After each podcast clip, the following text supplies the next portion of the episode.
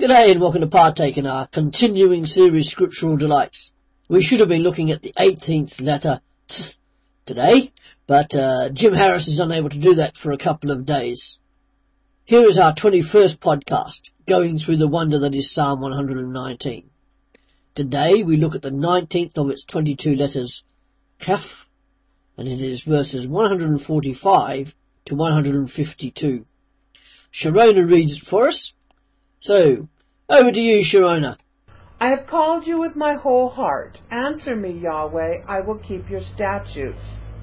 I have called to you. Save me. I will obey your statutes. I rise before dawn and cry for help. I put my hope in your words. My eyes stay open through the night watches that I might meditate on your word. Hear my voice according to your loving kindness. Revive me, Yahweh, according to your ordinances. They draw near who follow after wickedness. They are far from your law. You are near, Yahweh. All your commandments are truth. Of old I have known from your testimonies that you have founded them forever. Thanks for the reading, Sharona. That was great. And here in this section, the psalmist starts with two impassioned calls or loud cries.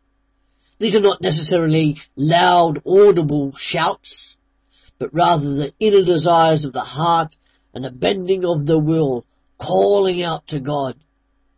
The first time is for God to hear him. His whole being, body, mind and soul are crying out, yearning to God, pleading with him with full mental, emotional and spiritual energy. These are impassioned pleas. And the psalmist knows that God will hear him, particularly if he is listening out for the Lord to speak himself.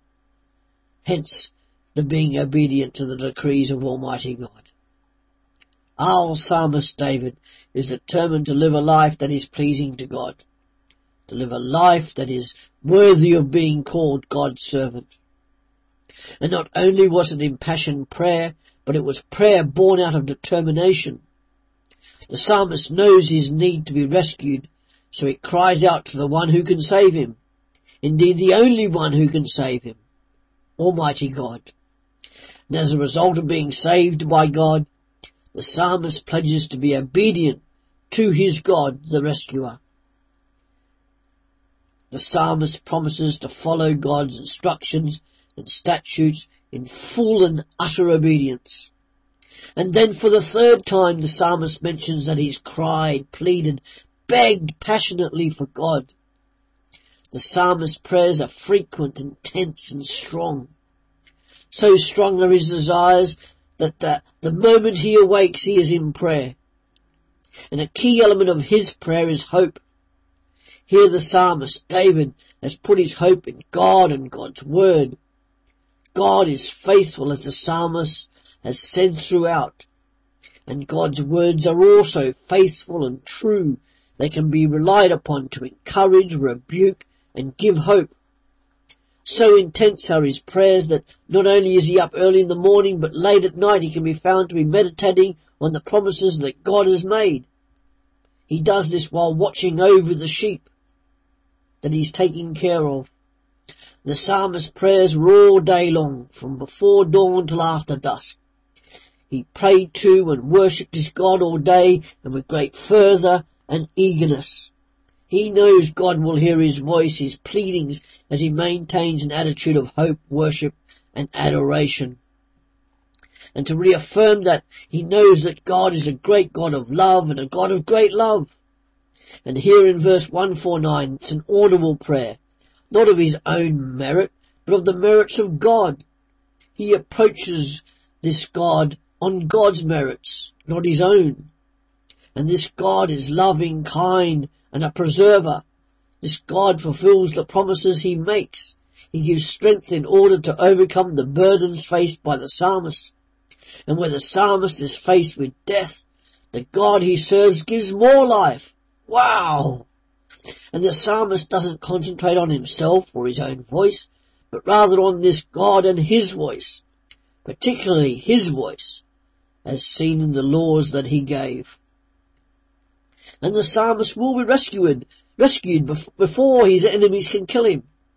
These wicked people are the opposite of the psalmist.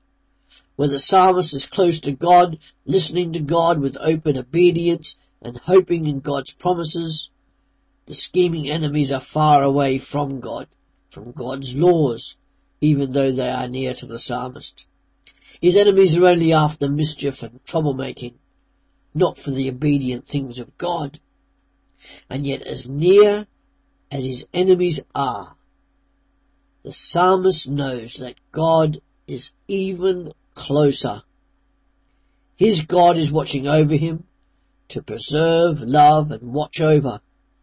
God's commandments are true, worthy of obedience and trustworthy. God is near, He is true, and the psalmist is safe. This loving and living God sees His servants under oppression and burdened and draws even closer to them to give them aid, assistance, succor, comfort and encouragement. No wonder the psalmist is keen to be obedient to his God, to this worthy God. In verse 152, we get the idea that the psalmist David is now an old man when writing this. Long ago in his youth he learnt God's word and the stories, commandments, testimonies of God and those who follow God. The psalmist built upon this rock, this established base, and is now seeking earnestly to live a life of utter obedience to this living God, a living God who does not and cannot change. Wow. This is to be an encouragement to us. How is our prayer life? Is it only on Sundays during church that we seek to connect with God? This God we pray to, seek to worship and obey is worthy of our attention all day, every day. Are you burdened with something and feeling weighed down? Then ask and implore your God to take your burden. Give you extra strength and vitality. Pray with hope in your heart. God is true. He has promised. He will do it if you allow Him to. Pray in the morning and in the evening. Worship Him with a life of obedience to Him. Pray with your Bible open and let Him speak to you through it. The Bible is trustworthy and so is the God who gave it. Thank you.